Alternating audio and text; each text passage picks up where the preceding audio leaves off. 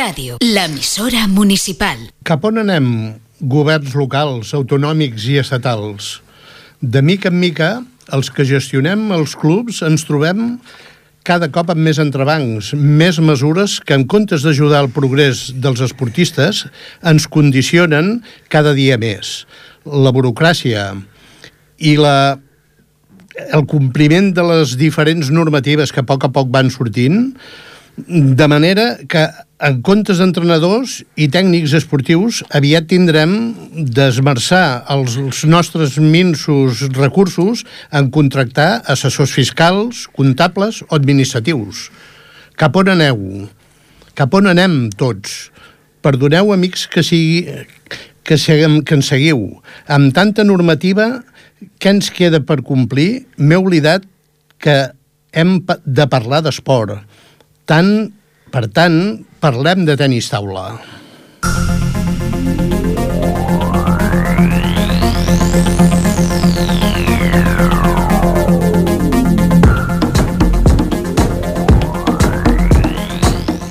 Bé, amics de Tenis Taula, estem a Ripollet Ràdio, són les 7 i 6 minuts de la tarda i una, un mes més, valgui la redundància, tornem a estar entre vosaltres, que ens seguiu sacrificadament cada tercer dimarts de mes.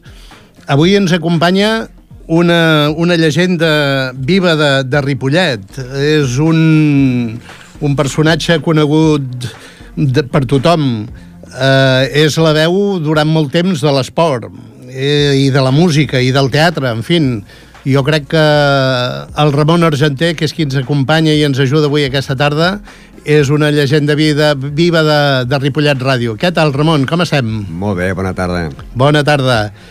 Bé, eh, últimament has, has estat a Valladolid, has estat seguint els nostres equips, eh, eh, ja diríem no les promeses, sinó ja eh, les nostres figures. No oblidem que Valladolid hi van els 48 millors, millors. esportistes d'Espanya i nosaltres quants representants hi teníem? Doncs eh, teníem uns eh, 16, de 16 vam classificar 6.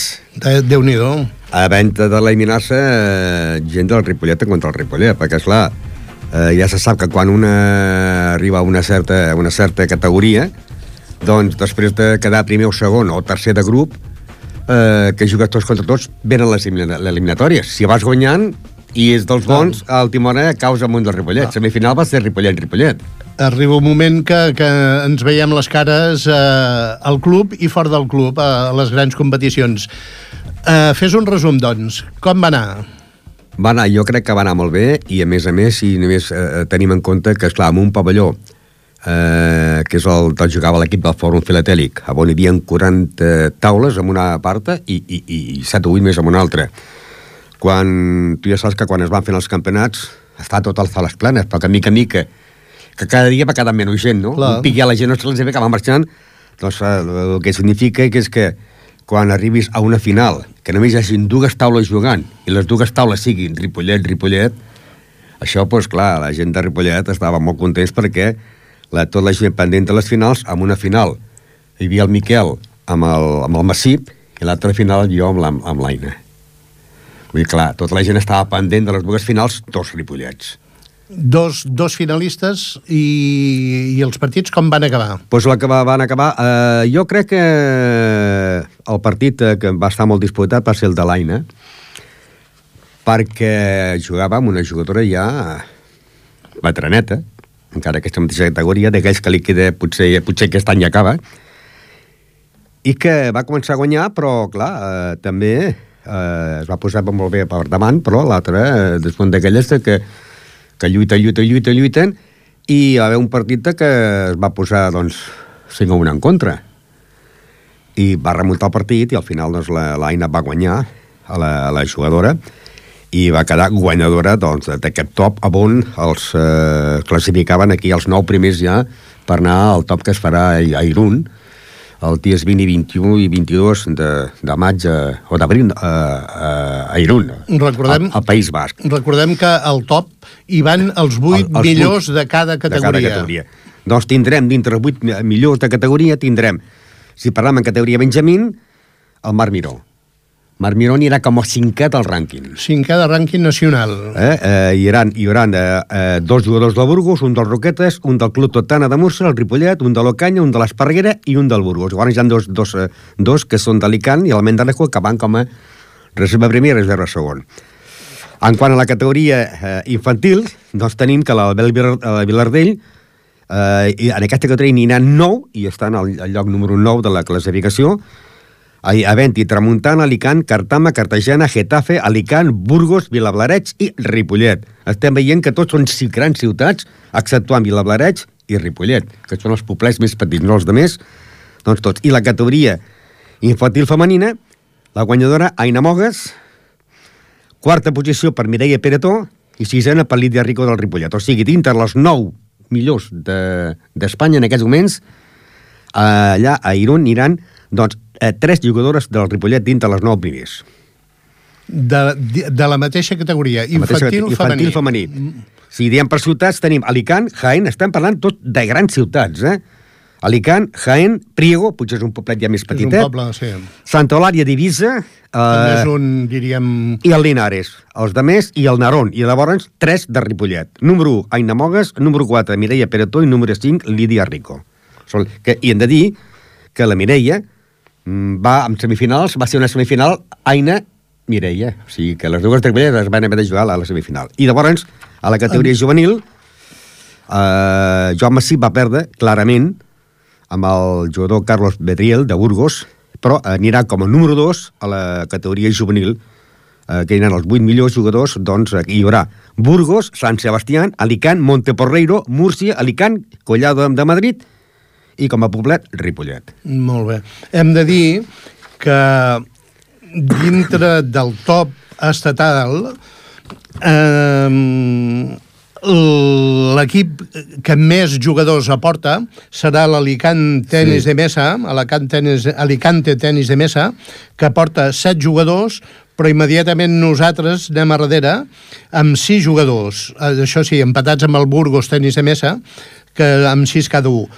Fent un considerable salt eh, ja que el tercer, diríem, eh, si tenim en compte que és execu el segon lloc, és el Linares, però que només hi porta tres jugadors. Tres jugadors. Vol dir que, que dels, som el segon equip d'Espanya uh Mhm. -huh.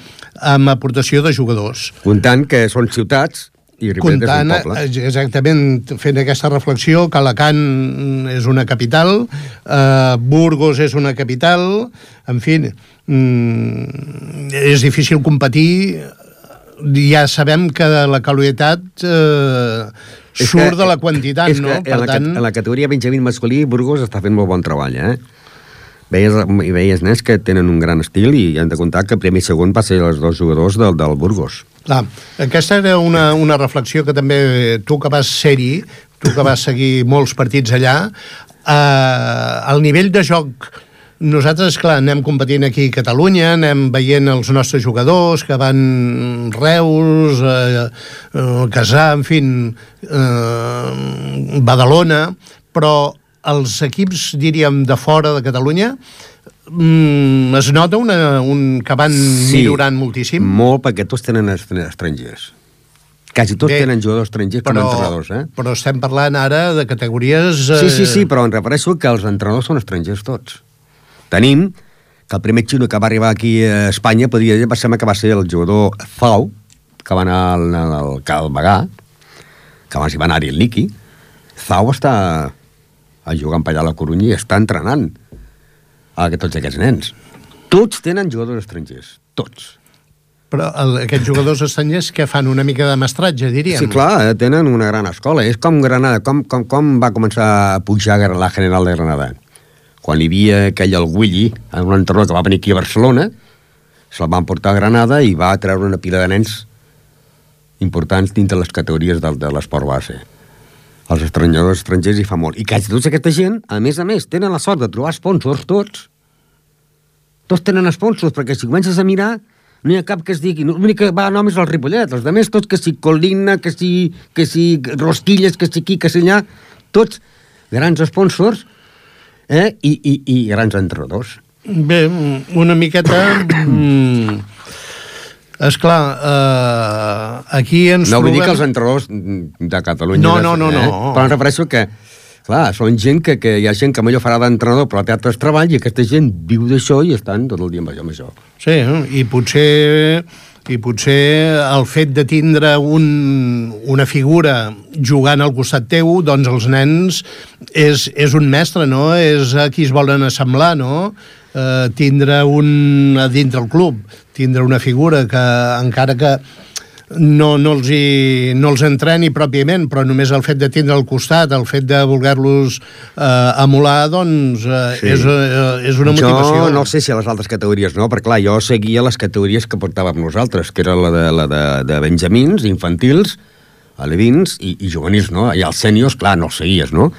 Però hi ha molt, a totes les categories hi ha un gran nivell, perquè eh, Marc Miró, si pot ser el número aquí, doncs allà va quedar el cinquè, vull dir que va allà com a cinquè. Eh, això vol dir que hi han una sèrie de jugadors que, que, que estan a la, a la seva altura, no? O més, no? Clar.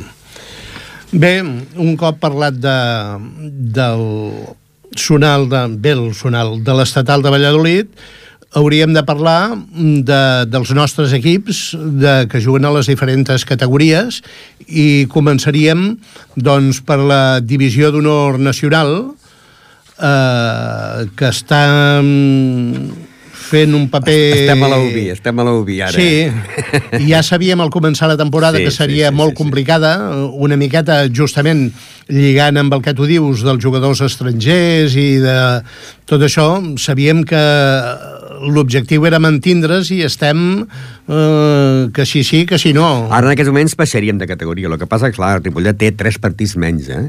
Sí, Tres partits menys eh, a jugar, perquè el líder, que és el Vincius, que va guanyar l'altre dia aquí 6-0, doncs eh, té 17 partits, la veritat en porta 14. Té aplaçada la jornada que tenien que fer aquest cap de setmana, que tenien que jugar a Pontevedra, no?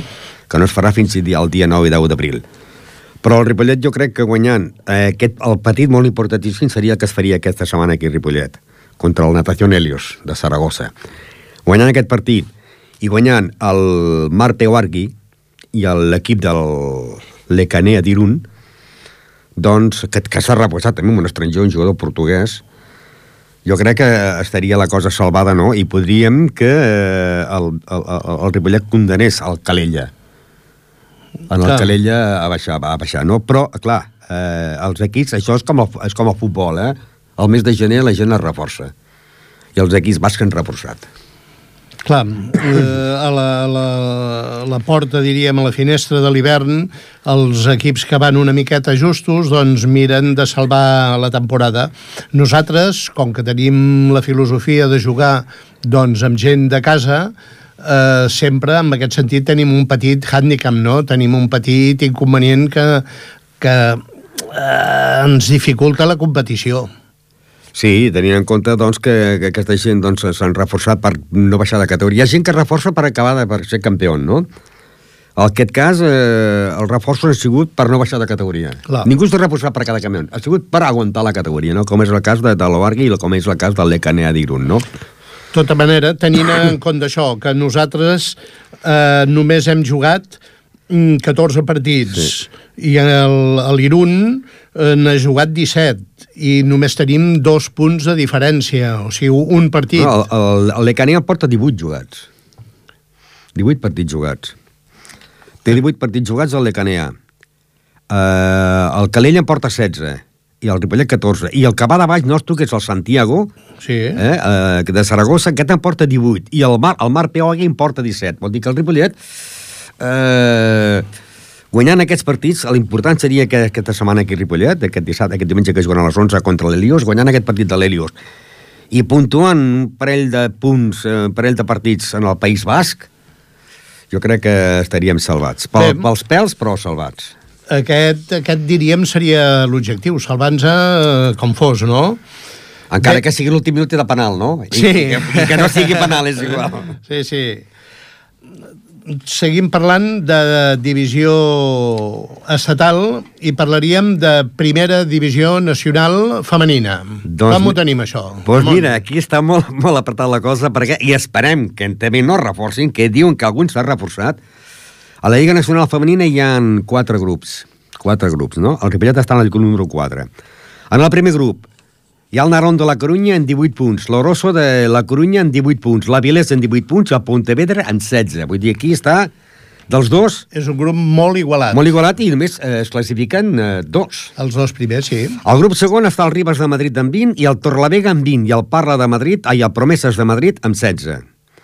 El grup Aquí tercer... també està igualat, Està però, igualat, però- el, el tercer sí, ja, ja està és- un pèl, un Però pèl aquí inclús el despenjat. Pontevedra inclús pot quedar primer, el Pontevedra, Sí, sí. que va quart aquí, no?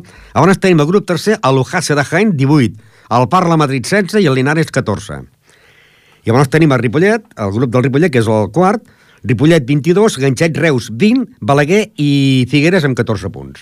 Bé, aquí també tenim eh, nosaltres, Ripollet, eh, per davant, una miqueta eh, A un- a una ens a un- trepitgen els talons els ganxats de Reus, però el tercer el tenim Sí, eh, eh, una mica ja despenjat, 14 punts. tenint en compte que només queden dos partits. I que ens queda dos, el Ripollet, dos partits que ja es van guanyar, perquè la primera volta el Ripollet va guanyar 5 a 1 en el Tramuntana, sembla que va ser, i 6 a 0 al Caçà. Vull dir que eh, llavors quedarien eh, els dos partits que es faria el do- do- 2 d'abril, aquí a Can Mas, que es faria un partit al matí que jugarien Ripollet a Tramuntana, de Figueres, a la tarda jugarien Caçà i Tramuntana, i a les 7 jugarien Ripollet contra el Caçà. Clar.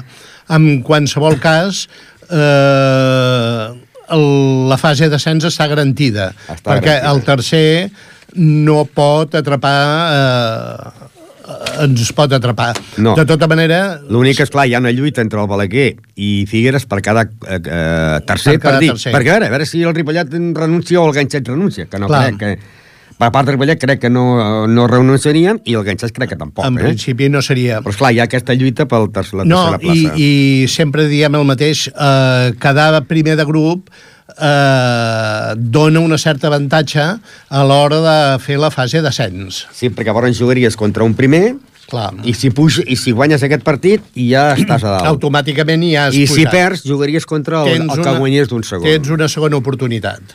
Cosa que el, quedant segon aquesta, aquesta perspectiva no hi és. Sempre i quan aquest segon que, que, que, allò que, que perdessin, aquest segon no fos el ganxets, que tornéssim a anar un altre partit maratoniano amb el ganxets. Sí, és un partit difícil, però no. Jo crec que, jo crec que ho tenim bastant ben encarat. Uh, categories nacionals. Ens falta tercera divisió. La tercera divisió, i tenia en compte que també aquesta, totes aquestes lligues que, que estem parlant de les provinci... a, la, a la lliga mm, de nois, eh, amb jugadors joves, amb un juvenil, amb un Raül i amb un Miquel Arnau i amb un Julio Andrade. A l'equip de Lliga Nacional amb quatre jugadores infantils. I els equips de, de tercera divisió, preferent, categoria segona i segona A i segona B i tercera, amb un veterà i, i crios. Tenim que la tercera nacional, Ripollet, primer, 30 punts. Segon, Hospitalet, 28, i tercer, la, els 8 de la Garriga, amb 26. I els jugadors de tercera, quins són? Aquí estan jugant el Roger, el Martí, i l'altre és el, el... El- Pol, pot- no, el, el Pau? Sí, no, no, eh, ara no sé quin és el Mm, jugador. Tinc la llista dels Sí. jugadors, però la tinc tot, no la porto aquí. No, jo tampoc ara em ve la memòria. A Però en qualsevol cas són dos sèniors, Dos sèniors. diríem, però sèniors joves, sèniors de 19 a 20 anys, i un... I el Martí. El Martí, també. sí, sí. A la preferent tenim El, Ripollet. el David Llorenç. Ah, el David Llobet. A, a, a la preferent tenim també el Ripollet, 32 punts, i a la segona posició, empatats a 28, el Calella. Però t'imagina, Ripollet, 32 punts, Calella i Poblenou, 28. La diferència és notable. A la segona categoria, grup primer, Ripollet a 38 punts. Segon, el Lluís Sotagràcia en 30 i el Roda de Ter, tercer en 28. Bé, hem de dir que, que segona A eh, els ha guanyat tots els partits, 19 partits, Sí. 19 guanyats. Vol Tot. dir que... Sí, sí. Llavors tenim la segona categoria A, grup segon, primer Sant Cugat, 36 punts, segon Sant Quirze, 32, Ripollet, tercer amb 30. Vol dir que també aquí aquí eh, podrien quedar com a campions, no? Però és que aquí el, el, el, el ter és tercer a, a dos punts del Sant Quirze, que també de cada segon I hi ha la possibilitat, de, de, sí, sí. de, de l'ascens. A la Sí, tercera categoria, grup tercer, primer, Ripollet, 24 punts, segon, Lluís de Gràcia, Aidorta, 24 punts, i tercer, Castelldefels, 24 punts. Aquí també la cosa està que arde, no? Està, està molt, molt, molt iguala, igualat. I el més eh, fluixet eh, és l'equip de la tercera categoria A, grup segon, que primer és el Lluís de Gràcia amb 30 punts, segon els Amics de Terrassa amb 20, amb 20 tercer el Falcón Sabadell amb 18 i el, el Ripollet B amb 14 punts en el lloc número 7 de la competició. Hem de dir que aquí a tercera doncs juguen, eh, Aquest- com aquest- deies, sí. un jugador veterà, diríem, mm, I gran, sembla, em sembla que és l'equip que hi ha més jugadors, perquè sembla Clar. que juguen, cada diumenge juguen tres diferents. Clar, i són nens i nenes, perquè aquí tenim en compte és que barreja. poden, és mixta, no, no fa falta que sigui eh, masculí o femení, és ja barreja, diríem. I juguen els que comencen a jugar acompanyats d'un més, més adult, no? Ens queden els veterans. Com ho tenim, els veterans, Ramon? Els veterans sí que els he seguit Tu poc, que- els he seguit poc perquè com que els veterans eh, juguen ara... cada club té un horari diferent. Un juga el dimecres, l'altre juga el dijous els, els dimarts. El dimarts i dimecres és el dia que no vaig al club i sé que estan fent una fase classificatòria per, clar, per fer un lloc definitiu Sí. i l'altra la fase de descens de passar de tercera categoria A a tercera B que ara estan en el grup D, que és l'equip que juga al Porta i... Sí, eh, els veterans a l'equip A estan fent la fase de descens. En aquests moments estan, estem, vaja, perquè és l'equip on jugo jo, tot i que jugo molt poc. Eh, estem en cinquena posició, hem guanyat 6 partits de 12 jugats. Vol dir que estem, com es diu vulgarment, entre Pinto i Valdemoro, no? Estem És al que, mig. és que la, els veterans, eh, antigament, eh, jo vaig fa cosa que vaig deixar-ho 4 anys, potser. I no hi havia tants veterans com ara. No. Eren veterans, veterans, però és que ara un veterà de 40 anys que, que encara està jugant a Lliga Nacional, Sí. ja fa equip de veterans, i hi ha una sèrie de, de, de bons jugadors, i en moltes categories, Molt. eh? moltes categories. Mm, Les, la Lliga de Veterans, fins i tot la de tercera, que és la que estem parlant, eh, jo crec que podria jugar tranquil·lament a segona mm, provincial, inclús primera provincial, i faria un molt bon paper. Sí, sí, no, no, és, no. Un, és un campionat molt, molt, molt és difícil. Que jo estic segur que a veterans de la Lliga, del, dels equips de Barcelona estan parlant jugant a segona nacional, a segona nacional no quedarien últims. No, no, no, no. No, no. Companys de, del meu equip que juguen a, amb l'equip de tercera guanyen partits relativament, diríem, fàcilment, amb claretat, i quan juguen veterans, eh, mm, en fi, molts problemes per guanyar Sí, sí. I, i normalment per perdre, vaja, mm, amb el resultat està, està vist, no? Pics d'atac, pics defensius, palars antitops... Sí, no, i, i categoria, classe que tenen. no, no, i eh? que conserven la classe. Sí, i l'equip B, doncs sempre que cada setmana, cada mes que parlem al programa, eh, diem el mateix, no? El- L'equip B són persones, són veterans que han començat a jugar I fa que no molt poc, que, que- no havien jugat mai. Mai, mai, que la meitat són pares de jugadors que... Exacte, que, que, que s'aficionen veient jugar els, els seus fills o filles, s'aficionen i fa... Tot amb això, aquest any, doncs, mm, han guanyat cinc partidets, cosa que l'any passat pràcticament els van perdre gairebé tots, i bé, Clar, es estan, van... estan parlant que gent que no havien competit mai, ni d'amistós. Mm. Juguen des de que el seu fill jugant. fins que no van descobrir el tenis taula a través del seu fill, eh, sigui per l'escola, sigui perquè van vindre a jugar, no sabien ni que era un esport que es podia competir, diríem. La majoria es pensaven que eren per passar l'estona, no? per passar el rato. Sí, sí, vull dir, és una evolució mm, constant. Per tant, Pensa que amb el tenis taula és l'esport que té més competició del país, eh? L'esport del tenis taula. Es competeix, però molt, molt, molt.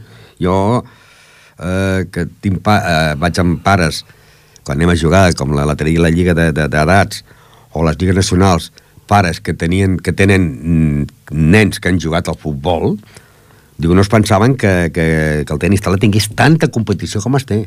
Bé, perquè és un esport, eh, sempre diem que l'ha jugat moltíssima gent, moltíssima gent una hora o altra de la seva vida, sigui de, de nen, sigui al càmping, quan van al càmping, sigui a, a, la, a la taula que hi ha algun hotel. Tothom ha jugat, però poca gent sap que és un esport de competició i, a més a més, d'alta competició, un esport tècnicament complicat, un esport mm, rapidíssim, de reflexes, de, de moviments, mm, i molta gent el descobreix. No, agafar, I, I quan el descobreixes, què passa? Que molta gent s'enganxa. I, I llavors una altra cosa, que a més a més les competicions, les competicions eh, és eh, que has d'anar a competir a nivell individual per mantenir la categoria que tu tens. Si tens Clar. el número 1 de rànquing, a veure si mantens el número 1 de rànquing o passes al 24. Sí, sí. I el que està al 24 intentar arribar a l'1. Per això hi ha tanta competició a nivell també individual, eh? per mantenir els rànquings de, de cada, de cada Clar, de per, perquè d'alguna manera és un esport que, que tu ets el, el rival. O sigui, tu mm, et marques el progrés, tu ets el has de fer l'esforç per tirar endavant. Eh, és, un, és un repte gairebé, diríem, que, que personal. Molt bé, hem fet una mica de, de repàs de tot el que, el que ha passat fins ara i ara hauríem de parlar una miqueta de cara al futur eh, les competicions, estem arribant al final de la temporada, estem arribant eh, els campionats d'Espanya, ara ve el top estatal, eh, els campionats de Catalunya, en fi, eh, diríem d'alguna manera hem de començar a recollir els fruits del treball d'aquests mesos previs. Sí, i ara, a més a més, que aquesta setmana va començar la Lliga d'Edats Femení. La Lliga d'Edats Femení a la que ho fan de cara a promocionar eh, les, les noies, sobretot les noies a nivell infantil, però sobretot a nivell alevín, que és la lliga que s'ha començat ara, que és la lliga d'edats femenina, on hi ha nou equips, que hi ha el Ripollet A, Ripollet B, Falcons A, Falcons B, Basca Vilapalarets, Caçà A, Caçà B, Ganxet Reus, Ganxets Balaguer, Reus Cambrils, Reus i Caçà. Reus Caçà. I que es farà, s'ha fet una jornada, que es va fer aquest 12 eh, de març a Bàscara, la segona jornada serà el dia 16 d'abril a Reus, la tercera jornada serà el dia 23 d'abril a Sabadell i la quarta jornada serà el dia 14 eh, de maig a Borges Blanques. Per tant, com dèiem, eh, estem entrant, diríem, al, al final de, de la temporada, a l'hora de recollir sí. l'esforç. I aquí és una categoria on doncs, l'equip A està format per Mireia Peretó, Aina Mogues i Judit Gutiérrez i l'equip B format per Elena Parente, Marina Palomo i Marta Peñarando. L'obligació de tots els equips és que eh, se juga a Copa Davis, un individual, un doble i un altre, dos individuals, però amb la condició de que tu pots posar els jugadors infantils que vulguis. Una, una jugadora infantil pot jugar un individual i una jugadora infantil, una altra jugadora pot jugar el doble, però la que ha de jugar sempre fixo, tant l'individual com, com la, el doble, és la jugadora Levin. En aquest cas, Eh, aquesta lliga és per potenciar, podríem dir, el joc de la Judit Gutiérrez i de la Marta Peñarando. Es va començar aquest cap de setmana la primera jornada a Bàscara. Al primer lloc, doncs, es van enfrontar el Ripollet A contra el Ripollet B, i el Ripollet A va guanyar el Ripollet B per 3 a 2. Llavors el Ripollet A va jugar contra el Bàscara, el va guanyar per 5 a 0. El Ripollet B eh, va jugar contra el Reus, que el va guanyar per 3 a 2, i el Ripollet B va guanyar el Caçà per 3 a 2. Eh, llavors, eh, això es fa, eh, és l'única, eh, és la tercera vegada que es fa, però ara aquest any, en vez de fer-se a doble volta, es fa a una volta sola. Degut a que, esclar, s'ha començat molt tard, eh, alguns d'aquests equips també estan, estan complicats a la Lliga Nacional Femenina, eh, els campionats de Catalunya, els, els promesos que hi ha cada dissabte, bueno, aquest dissabte, que hi ha altres promesos, hi van 20 jugadors del Ripollet, i per això es fa una sola volta. Mm, Quants, quants jugadors tenim nosaltres eh, al, al circuit aquest de promeses? Ah, mira, promeses eh, tenim, eh, tenim, dues, tenim dues baixes. Tenim la baixa de, de, de, de l'Igor i la baixa de la Miriam Parente, perquè la Miriam Parente doncs ha passat... Eh, ara figura, figura com independent. Eh, els promeses, la, la federació l'ha posat com independent i és una jugadora que del Ripollet que ha passat a jugar al bàsquet perquè és Benjamín i perquè, és clar, perquè els campionats de Catalunya i d'Espanya pugui jugar més partits, doncs, si hagués jugat amb el Ripollet a la categoria de, de Benjamins, hagués pogut fer els campionats individuals i és acabat. I en canvi, d'aquesta manera, amb el Bàscara podrà fer els campionats individuals i la Lliga d'Equips, tant de Catalunya com d'Espanya. Però les promeses, doncs, eh, doncs hi anirà el Roger Miró, el Pau Barceló, la Nena Parenta, l'Aina Mogues, la Mireia Peretó, l'Enric Barceló, el Pere González, el Marc Miró, Marina Palomo, Arnau Peretó, Judit Gutiérrez, Víctor Llorenç, Àngel Llorenç, Jordi Artur Clarat, David Nofuentes, Marta Peñarando, Pol Moreno, Roger Ricard, Gavi Luque i la Miriam Parente per a Ripollet, però és, és bàscara. 20 jugadors que aniran a Calella, a Reina Elisenda, a l'Ateneu i, i ja està.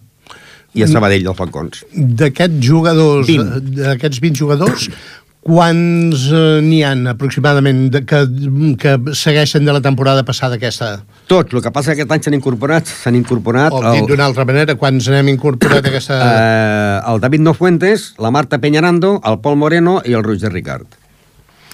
I ja estem preparant que de cara l'any que ve potser poden entrar 5 o 6 més. D'acord.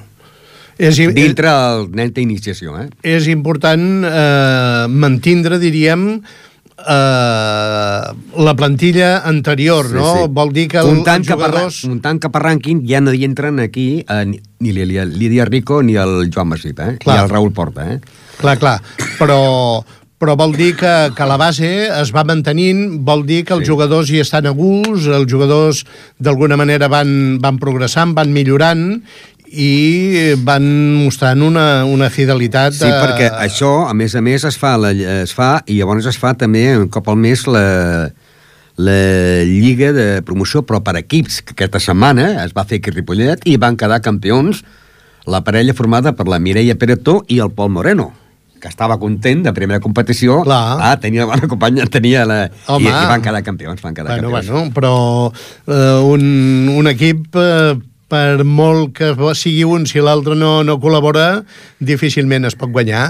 Eh, bé, és, és important el, el seguiment mm, pa, constant dels jugadors, vol dir que no, no es flor d'un dia. I Vull allò dir, que, allò que deien de la competició, doncs eh, eh, a Calella començaran a les 9 del matí el dissabte. Però és que llavors tota aquesta gent que han nombrat, els diumenges tenen els diferents partits de les diferents categories. Clar, Vull dir, clar, allò, clar. allò que deien de la competició, no? Clar, clar, clar.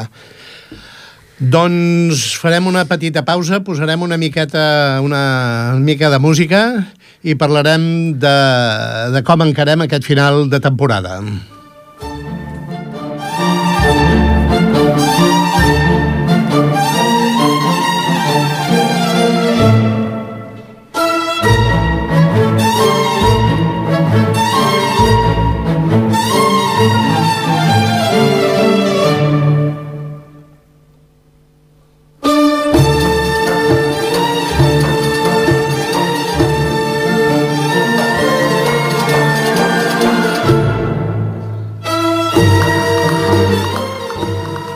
Bé, eh, voldria seguir una miqueta amb, amb la portada que hem fet, perquè jo crec que, que és molt important, tots els amics que ens escolteu, els companys de, de joc, els esportistes que, que sacrifiquem o que sacrifiqueu bona part de la vostra infantesma, infantesa, l'adolescència, fins i tot la joventut. Tots sabem que practicar eh, esport requereix molt de sacrifici, molta voluntat, molta renúncia a moltes coses.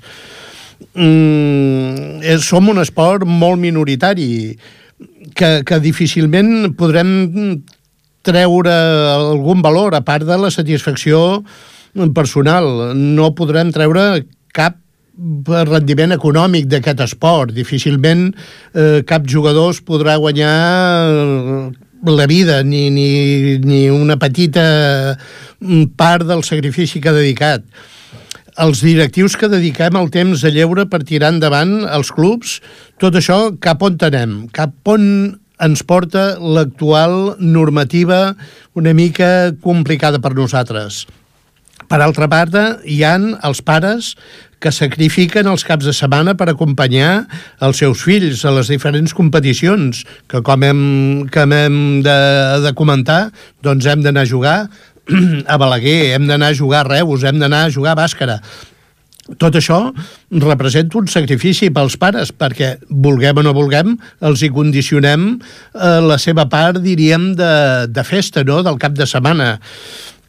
A part que econòmicament té un cost. Eh, L'economia familiar eh, es nota les quotes dels clubs cada vegada, doncs, és clar. I tot això ho fan perquè creuen segur amb els valors de l'esport, els valors del respecte, els valors de la superació i els, els de la salut. Clar que hi creuen, clar que hi creiem tots amb tots aquests valors, però realment cap on anem? Cap on anem, Ramon? amb tantes dificultats. Jo ho veig molt malament, eh? perquè, perquè jo, no, jo aquestes normatives ja no sé si, si, qui les posa. Si les posa la Federació Catalana, si les posa el govern o les posa el diable, perquè dius, estem parlant d'una entitat, una entitat com és el tenis de la Ripollet, que li pot passar en el patinatge artístic, que li pot passar al RUA. Tots, tots, tots, tots. Eh, que dius, ostres, que ens demanen... Jo no sé si no el Barcelona i el Real Madrid els hi demanen tanta cosa com en els amateurs. Bé, Pregunto. Eh, potser sí que els hi demanen, però és clar, eh, ells tenen una estructura... Mm, aviam, nosaltres eh, l'altre dia estàvem tu i jo a la reunió i es van plantejar una sèrie de coses que si volem complir el peu de la lletra no tenim més remei que caure eh, a les mans d'un assessor Sí, sí, sí, sí. mm, fiscal, quasi, quasi. Posar, posar... A, a, No tenim a a possibilitats. l'entitat. No, no, no. Per tant, eh, esclar, parlar, parlar del futbol, fins i tot ja deixem en part la primera divisió, però clubs de futbol que mouen molts jugadors, que mouen eh, més diners, potser els hi és més fàcil, relativament, diria jo. Però esports minoritaris, tenis taula, eh, patinatge, mm, fins i tot handball, eh, categories d'aquestes mm, inferiors, com ens ho hem de fer? Jo, la veritat, l'altre dia a la reunió vaig quedar una miqueta, podríem dir, acollonit, a dir- dir-ho així, perquè dius, ostres, tu, porto una pila d'anys amb el tenis taula des de que tinc 12 anys, ara en faré 72, i, i mai he vist les coses tan difícils com ara. És, és, és, que sembla ser com si els governs diguessin, no, no, tots aquests esports els hem d'eliminar. Sí, Bueno, no, no el tenis taula, el, tots aquests esports tots, fora. tots, tots, tots, fora. tots, sí. Tots. Mm, per altra banda, mm, no rebem cap ajuda, perquè si diguéssim, bueno, eh, hem de controlar una miqueta de despeses, hem de controlar aviam què paguem, què no paguem, però bé, eh, feu-ho vosaltres, nosaltres tenim una quantitat de socis, tenim uns socis, controleu vosaltres. No ens obligueu als clubs que ja no podem pagar. Nosaltres en aquest moment tenim necessitat imperiosa d'un altre entrenador. Mm. Sí, perquè no, no es dona l'abast. No es dona l'abast, som, afortunadament, relativament, tenim hi, ha, la sort. Hi ha, hi ha llista d'espera per entrar al club, que diguis que, Clar. que tenim llista d'espera per entrar a un club, dius, ostres... Qui, Però, però l'entrenador no dona abast, però per altra banda no el podem pagar. Nosaltres no podem contractar un entrenador. No, i a més a més, eh, els que estem fent d'ajudant d'entrenadors eh, hem hagut de firmar un paper conforme no cobrem ni 5, que és veritat que no cobrem ni 5. No, no. A més a més, t'obliguen a... Amb el certificat penals, que ens han de treure. Mm, però, però és que, a no- més a més, eh, obli- eh, un paper conforme no cobrem ni 5 perquè... Ostres, tu. No, però, però és que no és que no cobrem ni cinc.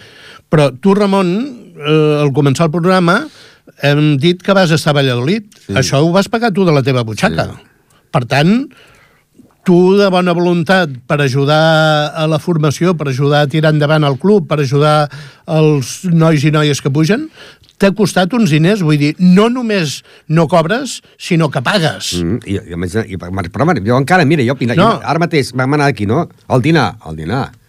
Ah. Però és que el pare, el pare, paga l'auto- el cotxe, la benzina, paga l'autopista, paga el dinar al pare i paga el dinar al jugador. Sí, sí, sí. És, és, és Encara aquest que jo seguit... tinc aquest gasto sol. No? Pues, que ho, faria si tingués un fill, doncs faria el mateix, no? Ho faig per mi, perquè m'agrada. No? Però, clar, el pare, els dos trios a jugar, pam, i no anem a jugar a Marrampinyo i a Montcada, no? A Bàscara, a Borges Blanques, a Valladolid, a Antequera, a Irún... Uh, aquest any tenim la sort que els campionats d'Espanya els farem aquí a prop, els farem a Blanes, però l'any passat Dos era seguits, Antequera. dos anys seguits Antequera. Dos anys seguits, 10 dies Antequera.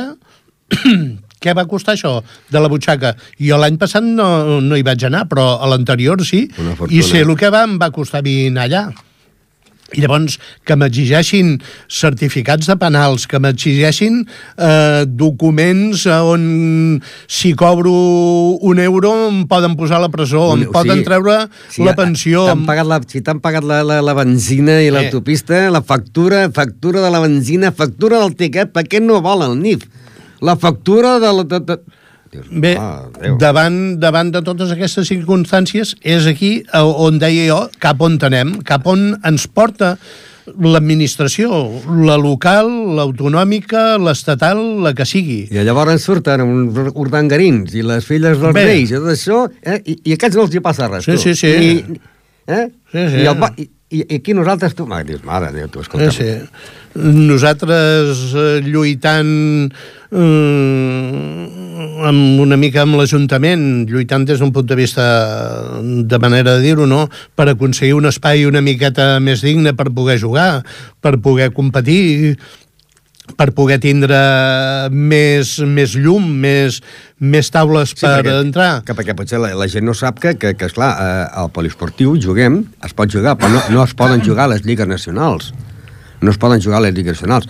I, i no fa gaire temps, quan jo portava el dels esports de la ràdio, que es va fer l'entrega de, de premis de, de, de cada club, vaig dir una cosa aquí, que vaig dir, coi, ara és curiós el que passa amb el tenis de la Ripollet, perquè ara anem a entregar a un trofeig al Club Tenis de la Ripollet que porta el nom de tres pobles.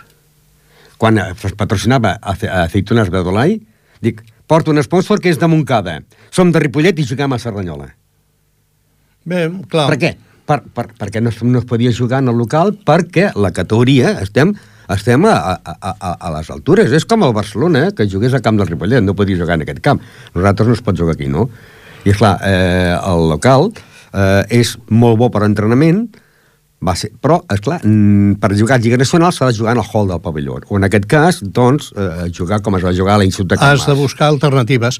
Amb la qual, amb la qual aquesta alternativa també representa una despesa perquè s'ha de buscar un transport per les taules, s'ha de buscar eh, un, un sobreesforç esforç per, la part, eh, per part dels que organitzen, perquè vol dir que retejar tanques, cadires, Sí. sí. taules... Vull dir, és a dir, el resum és que I jo, jo, ningú ens ajuda jo els vaig dir un dia del futbol. amb cap sentit. Un dia parlant així, li vaig dir un de futbol i un del bàsquet, dic, tu aniries a jugar a futbol si cada vegada que haguessis d'anar a jugar t'haguessis de portar la porteria d'un cantó a l'altre? Sí, sí, o posar la gespa, Eh? ara que és Que- artificial. A jugar, vinga, posar la gespa i a plantar les porteries. Al bàsquet igual, anar pel carrer amb les porteries a, a una pista de bàsquet. Això hem de fer nosaltres quan Sí, volem sí. fer una competició. Eh? Sí, sí. Que, que, Campionat de Catalunya, per exemple, que es farà aquí a Ripollet, també, Sí, aquest sí, any. sí, sí. No? Vull dir, ostres... Eh, és això, ningú ens ajuda i, i com a contrapartida a aquesta falta d'ajuda tenim cada vegada més dificultats doncs burocràtiques. Vol dir que part dels esforços que fem voluntàriament i de bon grat i de bon gust i amb il·lusió per tirar endavant, però resulta que part d'aquest esforç l'hem d'esmerçar doncs, en aconseguir doncs, un certificat per aquí, una comptabilitat per allà, un eh, document de voluntariat, en fi... Eh, Sí, i que no ho diem només pel tenis tola, vull dir que No, la no, no, no, no, una no. reunió ara per tots els clubs de Ripollet. Sí, sí, sí, no, no, sí. clubs de- tots els clubs de Catalunya, no Ripollet sol, Catalunya. No, no, no, no.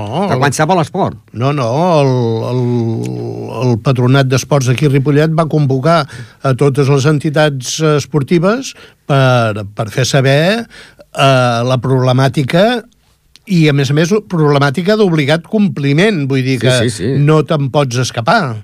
Vull dir, davant d'això és a on crea aquest dubte de a on anem, a on anem, on acabarem i, i com ens en sortirem.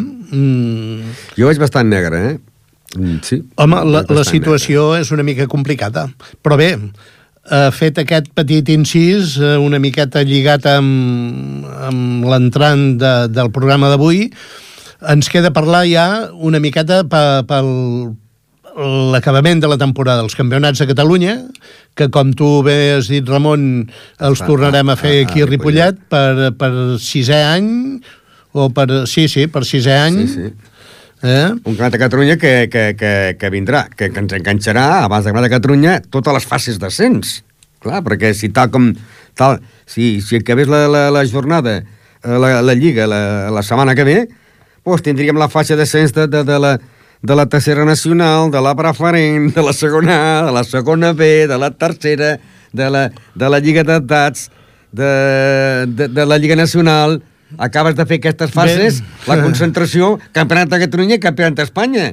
Sí. I, I et queda el mes d'agost i tornar a començar la parada de temporada. Vull dir, Sí, sí. Mm, campionats de Catalunya a casa nostra, aquí a Ripollet, model d'organització, voluntat de fer-ho d'una manera una miqueta diferent, una miqueta eh, per donar una miqueta més de, de, de vistositat a, a, al propi campionat, convidar les entitats, alguna entitat, cada any una diferent de, del poble, i el mes de juny de, del primer dia de juny, de, em penso que és del dia 1 sí.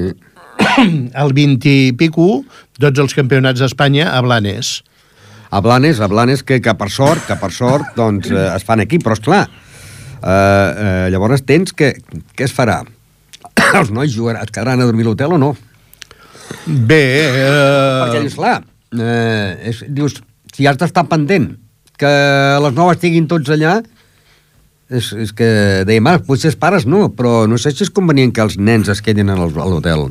bueno, jo crec, jo crec que tècnicament això el nostre director tècnic eh, ho Perquè, plantejarà i valorarà, diríem, eh, potser en funció dels horaris, quan surti pròpiament el calendari de la competició, i això... Mm, home, aviam... Eh, El bo seria quedar-se a, do- a dormir allà i a dormir.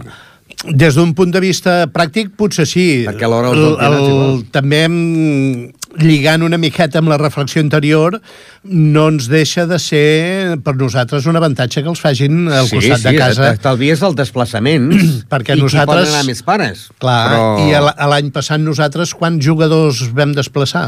Uh, Pues vam anar 16, 16 en- en 16 aquell. jugadors, més els familiars, vull dir, representa una despesa molt important per a cada família. Si ho fem aquí a prop de casa, vulguis o no vulguis... No, a la família sí. eh, Però vull dir que el jugador, esclar, perquè per la gent que no sàpiga, doncs, eh, cada concentració, doncs, eh, a les vespres, quan s'acaba de sopar, es quedaven tesos amb els jugadors i, bueno, tu, tu, tu, tu a les 9, tu, tu, tu, a tal hora, tu, tu, tu, perquè ja teníem els, els horaris, no? No, i, i hi, ha, hi ha una mica de, xerrada tècnica, diríem, Llavors, clar, de plantejament de, de la jornada següent... Clar. Perquè jo me'n recordo Antequera que el Miquel més d'algun dia es va quedar a dinar al bar. I jo un dia, a quarts de quatre, tenia, tenia que estar allà perquè començaven a quarts de quatre els benjamins, i havien sortit a les dues del pavelló. Clar, Sí, eh, però si, aviam. si vas a dinar a casa, això... Mm, No, home, a dinar a casa no, però, però sí que permet eh, molta flexibilitat. Sí, jo crec que, Mm, pot permet permetre molta que els pares no es gastin tant que, que, Clar. calés en quedar-se ell i que vinguin més pares allà. No, i flexibilitat de dir mm, tu et quedes al matí, jo hi vaig a la tarda i fem un, una mena de, de relleu Sí. i de compartir una miqueta més. Jo, jo crec que fer-lo fer uns, uns campionats tan llargs com són aquests de 10 dies prop de casa mm, és un avantatge. Sí, és no, un això avantatge sí, sí, sobretot per desplaçaments. És, Eh? és, I no sé, mm, ens queden poques coses més per dir, no, Ramon? Uh, el club, afortunadament, estem acabant de... menys econòmicament, Estava va bastant bé. eh? Home, que sàpiga la gent que, que estem acabant de pagar la loteria, eh, que això han de Sí. saber, perquè ens agrada, que, que, ens agrada vendre números i que toqui que la gent vingui a cobrar. I que vinguin a cobrar ens que agrada cobrar, molt. Perquè això vol dir que, que, que, coi, que, que no amaguem res, no? No, I, I no fem factures. Per- per No, no, i- i- Però que això sí, que, que el dia 22 eh, catxo a faixa i el dia 22 s'acaba. Bueno, I estem, sí. i estem avui a 17, no? O- Sí, però, però ens agrada pagar, Sí, sí, sí, mm, sí. ens agrada que la gent col·labori amb nosaltres quan ens compra la loteria, per tant, nosaltres hem de ser corresponsals i correspondre a aquesta, a aquesta confiança que ens fan quan ens compren, doncs eh, abonant la loteria amb les màximes facilitats que, que puguem, no? Tot i que també una altra de les coses, els bancs tampoc ens ho posen fàcil. Gens. Vull dir... Eh... És que aquesta vegada, aquesta, aquest any, que a eh, Ripollet ha tocat a bastanta gent, va tocar els de la Cabalgata Reis, i em sembla que l'he tocat a la Penya Partida Pajaril, a, a, a diversos clubs, em sembla que és la primera vegada que cap banc ha pagat la loteria. Sí, sí, no, no, no, no... Ens estem convertint... Això, això perdó, aquest tall, això, Amb- això, això dels bancs ara ve l'acudit, i jo sempre he estat molt aficionat a la música, no? I sempre posava molts discos del Capri, no? I un dia el Capri, doncs truca, i diu, escolti'm, escolti'm, eh, em podria posar, truca a un banc per demanar un crèdit, no? I diu, escolti'm, em podria posar amb el senyor Rius, que és el director del banc? I diu, no, no, perdoni, perdoni, però el senyor Rius no és el director del banc. No, vull, jo tinc aquí la targeta. No, no, és el senyor Pons. Diu, perquè sempre els ponts estan per sobre els rius. I bueno, vostè què voldria? Jo voldria, diu, un crèdit. No? I per què? Perquè, mira, sóc inventor de- d'aire. D'aigua. De què? D'aigua? No, no, d'aire, d'aire. Total, que li demanen l'or i el món. Els demanen el que ens demanen a nosaltres. I el Timor li diu al, Capri, diu, sabeu què? Que m'avali el banc. Que ja trobaré gent que em deixarà calés. Clar. I això passa ara amb els bancs. No, no, uh, és una realitat. Vull dir, les dificultats ens, ens estem convertint, desgraciadament, diria jo, amb una societat mm, on priven més els valors mm, materials que no pas els, els propis de, de l'esport. Per què? Que- Perquè aquesta llei no ve imposada per cap federació, de cap esport. No, No, no, no. no, la no. catalana de futbol, ni de bàsquet, ni de tenis No. taula, ni de handball, ni de boxeo. No, són, són normatives És com l'IVA de, de, de la cultura. són normatives que suposo que l'únic que pretenen, eh, en el fons, i la meva opinió, eh, l'únic que pretenen és dir jo com a administració no tinc responsabilitat de res. I per no tindre responsabilitat de res, t'exigeixo a tu, club, que, que facis assegurances, que facis això, que facis allò.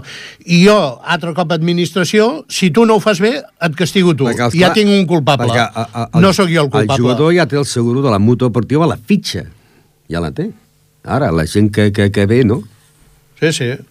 Vull Sí, dir el, el- fet d'agafar una pilota i una pala, doncs ja representa que ets un jugador i, per tant, has d'estar cobert. En fi, esperem No, no, que... el jugador ja està cobert amb la, amb la, amb la mútua deportiva. El jugador no té cap problema, sí. Però els altres sí. Molt bé, fi. doncs una setmana més, un mes més, hem arribat al final del nostre programa de Parlem de Tenis Taula des de les zones de, de Ripollet Ràdio el 91.3 de la FM també com ja sabeu ho repetim cada, cada setmana ens podeu trobar al Facebook ens podeu fer arribar comentaris ens podeu fer suggeriments eh, segur que seran benvinguts segur que seran ben atesos. Descarregar els programes. descarregar el programa per a que el pugueu escoltar còmodament quan millor us convingui agrair, com no, com cada setmana també el Jordi Puy el seu assessorament i el seu servei tècnic posant Que avui no n'hi ha portat ni guió. la, sí, avui, avui l'hem castigat una miqueta, l'hem fet anar una mica de corcoll amb les senyals i, en fin, però tenim, tenim un bon suport amb, amb la qüestió tècnica. Bé, bona nit a tothom, fins al mes que ve. Adéu-siau, bona tarda. Bona tarda.